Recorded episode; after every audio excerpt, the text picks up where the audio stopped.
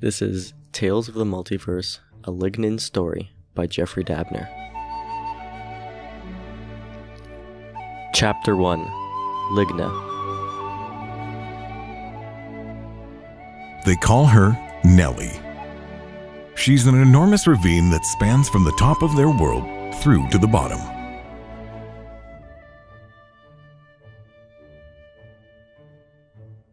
Nellie is covered in cliffs ranging in size from small 1 meter dips to ginormous 80 meter falls that are then surrounded by vast, endless dark forests. Often, the cliffs that surround Nellie have flat tops, plateaus, which were perfect for building cities. On top of one of her flattest and tallest cliffs lied Ligna. There lived the inhabitants of aberrantly large trees as tall as the clouds and abnormally small people, known simply as lignans. Lignans are no ants. No, rather, they are resourceful little people. They have doctors and policemen, marketers and clockmakers, teachers and builders. The number of professions are never ending. The small folk of Ligna are happy little creatures that live in peace. The only time a Lignan is worried is when a bear comes searching for food. Ligna is populated with honey milk bees who create large hives filled with the most nutritious liquid known to anyone. So every so often a bear stumbles into the heart of Ligna in search of its dinner. Lignans often found themselves hollowing out the trunks of their Goliath trees for various purposes. So when the bear comes climbing trees to get its honey, it's actually climbing buildings. Each lignan's house averages at 12 stories high, though the trees always grow to at least 50. Lignans never venture far from the heart of Ligna, where 90% of the population lives, and why would they? Everything a Lignan needs lies within their small little borders.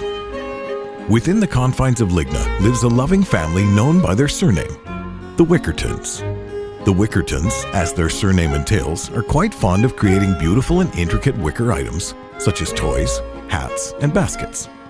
Lisa Wickerton and Mark Wickerton are the heads of their family. Lisa Wickerton is a seventh generation Wickerton, and as you could imagine, is quite proud. 13 years ago, Lisa and Mark had their first child, Thomas. Thomas was a beautiful little boy that weighed in at three and a half ounces. He was born with all 10 of his teeth and the most beautiful dark green eyes. Thomas aged quite quickly, learning how to walk by six months, and by 12 months, he'd already crafted his first perfect wicker doll. At that age, he had yet to speak his first words. Lisa and Mark adopted a second child only one year later. Her name was Sarah. Sarah was a beautiful two month old girl with bright red hair and eyes bluer than that of their marble blue sky. Frankly, to the Wickertons' knowledge, she was the only Lignan with blue eyes. Nonetheless, Lisa and Mark loved their children to the moon and to the stars.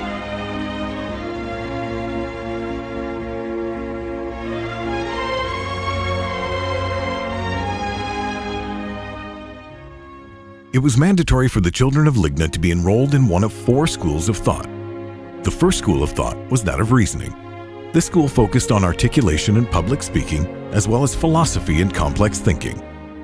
The second of spatial visualization, where students were taught the physical arts such as painting and sculpting. The third of numericity, which focused more on mathematics, chemistry, and physics. And finally, of music which, quite obviously, taught the abstract art of rhythm and sound. Thomas and Sarah, like every other Wickerton before them, were enrolled in the School of Spatial Visualization. Thomas excelled in his classes and was deemed the strongest abstract thinker of his school. He was breadths ahead of the other children that shared his age. The creative eye that Thomas looked through upon this world was quite unique, and his ability to translate what he saw through his art was absolutely incredible, to say the least. Wickering was Thomas's favorite class, with painting, sketching, and surprisingly, astronomy close behind it. Sarah, on the other hand, was not as talented. Though she tried, and she did indeed pass, Sarah was no virtuoso like her brother. She often found herself sitting in the forest, staring into the beyond, staring into Nellie, daydreaming of adventures and quests. Now, you may think that Sarah is not the creative type, but she really is imaginative in her own way. School ran from early day to early afternoon, leaving the students plenty of time to be independent. Often, students spend their extra time playing games with one another and studying their preferred subjects. Sarah often created extravagant games to play with Thomas and her other friends, the Star Brothers. The Star Brothers were twins and two little nightmares for almost every teacher. Thomas was mostly an individualist. He could spend hours alone painting or reading and still remain happy. However, he loved to humor Sarah. The two of them played for hours in the forest every day with a new exciting quest. Our story begins on a brisk mid October afternoon. The entire forest of Ligna had begun its colorful transformation. Sarah and Thomas were playing in the thicket. The thicket was mostly long grass, the type that goes up to your belly button, and a few scattered Goliathan trees here and there. The deeper and further from the heart they traveled through the thicket, the more abundant the trees became. As the leaves danced and sang in the wind, Sarah ran daringly through the outskirts of Ligna, where the grass was untrimmed and the trees were unhollowed. Practically nobody lived in the outskirts, except for a few eccentric old lignans, with Thomas very close behind. Every step they took left a soft blemish upon the forest floor. Slow down, I can't run nearly as fast as you, yelled Thomas. The dragon is right behind us, Thomas. Do you want us to be turned into bird bread? retorted Sarah, now running faster. A 12 meter long dragon, dressed in pure black scales with fiery red eyes, was right on their tail and furiously demolishing every tree in its path. Sarah, jumping from plane to plane, is reloading her dragon slaying crossbow. She made this bow from scratch and cast a spell of water damage onto it.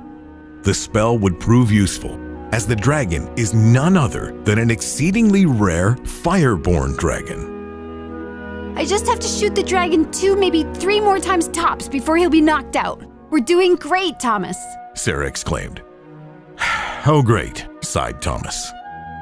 While Sarah was reloading her dragon slaying crossbow, she became ignorant to the switching of the dragon's course. The dragon is now right in front of her. Sarah lines up the perfect shot with her bow right as the dragon lets out an enormous screech that could shatter a window.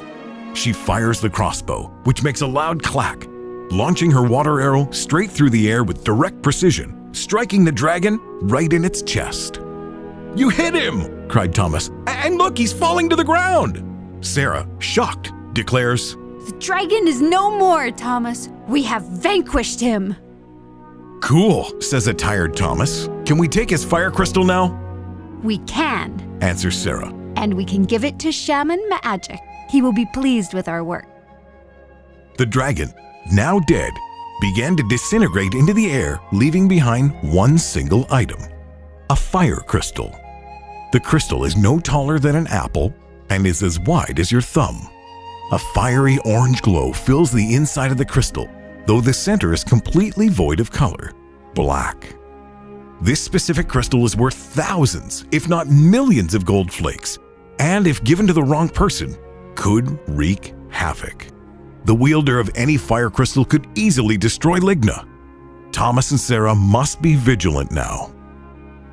Sarah, I'm getting kind of hungry. Can we go get dinner now? begs Thomas. Okay, my faithful second, but tomorrow we'll continue the quest. affirms Sarah, now holding the imaginary crystal in the air. Sounds good. Now let's go get some food, shouts Thomas, eager to eat. Sarah and Thomas are only just north of the heart of Ligna. Within 15 minutes, they reached the heart of Ligna. Thomas and Sarah routinely raced home once they'd entered the heart. Sarah often won. Sarah was an amazing short distance sprinter, and Thomas was, well, not. With each step Sarah took, their home became less and less blurry. She can almost make out their purple picket fence and the vivid red circular windows. As Sarah nears her home, she notices her front door is looking quite peculiar. Suddenly, the door is no longer a door, but rather a doorway, and the doorway was not empty. Lisa Wickerton was waiting for the two to return home. Sarah Wickerton, where have you been? shouts Lisa with a tone so fearful it could scare a murder of crows. Thomas and I were just playing out in the thicket. Responds Sarah so innocently. Thomas, now just reaching the front door, declares, We plead innocent. Any wrongdoings weren't done by us. Well, then why did I get a letter from your teacher today? counters Lisa. Lisa is staring in through Sarah's soul. Sarah, on the other hand, is staring straight at the soles of her shoes. Thomas, feeling out of place, slides past the two and scoots off to his room. Well, demands Lisa, Well, what? asks Sarah. I've already told you my stupid teacher has it out for me. Mr. Mark wrote, Sarah has not handed in a single assignment this term and is rarely in class. What do you have to say for yourself? Sarah, now finding herself in a jar of pickles, is at a loss for words, but manages to murmur a single phrase. I can't believe he ratted me out. What was that? demands Lisa. Nothing. Responds Sarah. Sarah, he's your teacher. It's his job to tell me how you're doing in school. What did you expect? shouts Lisa. Go to your room until dinner's ready and we'll speak then. Sarah marches off to her small bedroom. She sits down on her comfortable wood shred bed and opens up her backpack. She looks at her two past due assignments find and draw a beautiful ladybug, make a mud sculpture, Ugh. cries Sarah. Why is this school so boring? Sarah hates how mundane everyone's aspirations are. She often wonders why there are no interesting jobs. She dreams of adrenaline filled adventures and life threatening epics. The last thing she wants to do with the rest of her life is become humdrum like the rest of the town. Why is Sarah so different? It doesn't quite matter, but what does is that she is. She was born different. She can't help it. Tired of doing what everyone expects of her, Sarah wonders how she could spend her entire life doing what she hates. Would it not drive her mad? Surely it would.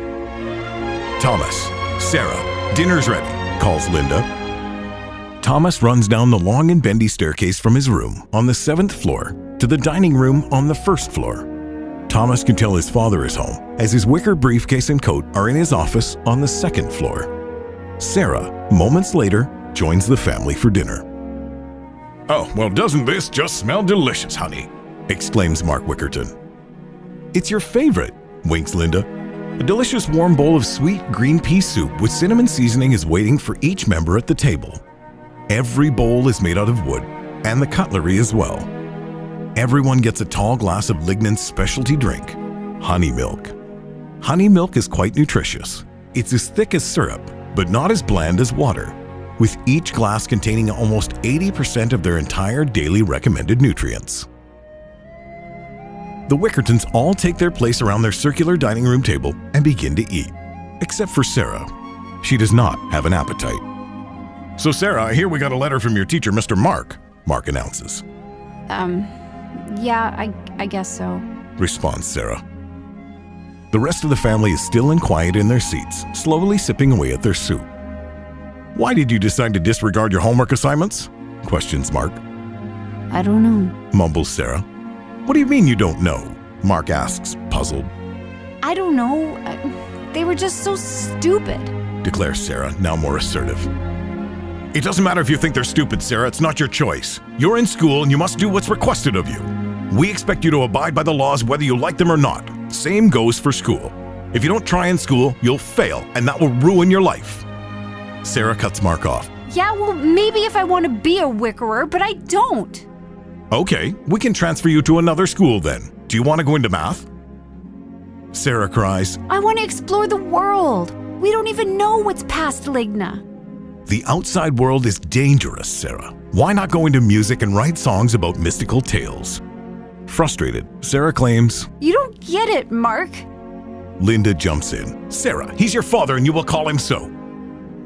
Sarah ejaculates. No, he's not. He's my fake dad, and you are my fake family, and I don't want to be a Wickerton. I don't want to be a musician. I don't even want to be a Lignan. Sarah, finish your honey milk and go straight to your room to think about what you just said. That is completely unacceptable, demands Linda. So Sarah gulps down her thick glass of honey milk and runs off to her room with a tear in her eye. Sarah now has time to think, time to devise a plan to escape this banal town. She will leave Ligna and head north. She's decided to start her new life, to be a real adventurer. As the moon reaches mid-evening, she starts her dreary descent down the stairs. Quieter than a snail, as not to wake Thomas nor Mark and Linda, she reaches the first floor. She packs her knapsack tight, honey milk from the cupboard to feed her appetite, her father's magical stick that produces light, some extra warm clothes for the breezy, cold night. Oh, and her favorite strong stick in case she has to fight. Now she's off. Sarah swings the back door open and, with her eyes closed, takes her first step into her new future. After a long breath of the cool, fresh evening air, she opens her eyes. Hey, Sarah, what are you doing with your backpack and fighting stick? Oh no. thought Sarah. She did not expect, in the slightest, that he would be in the backyard.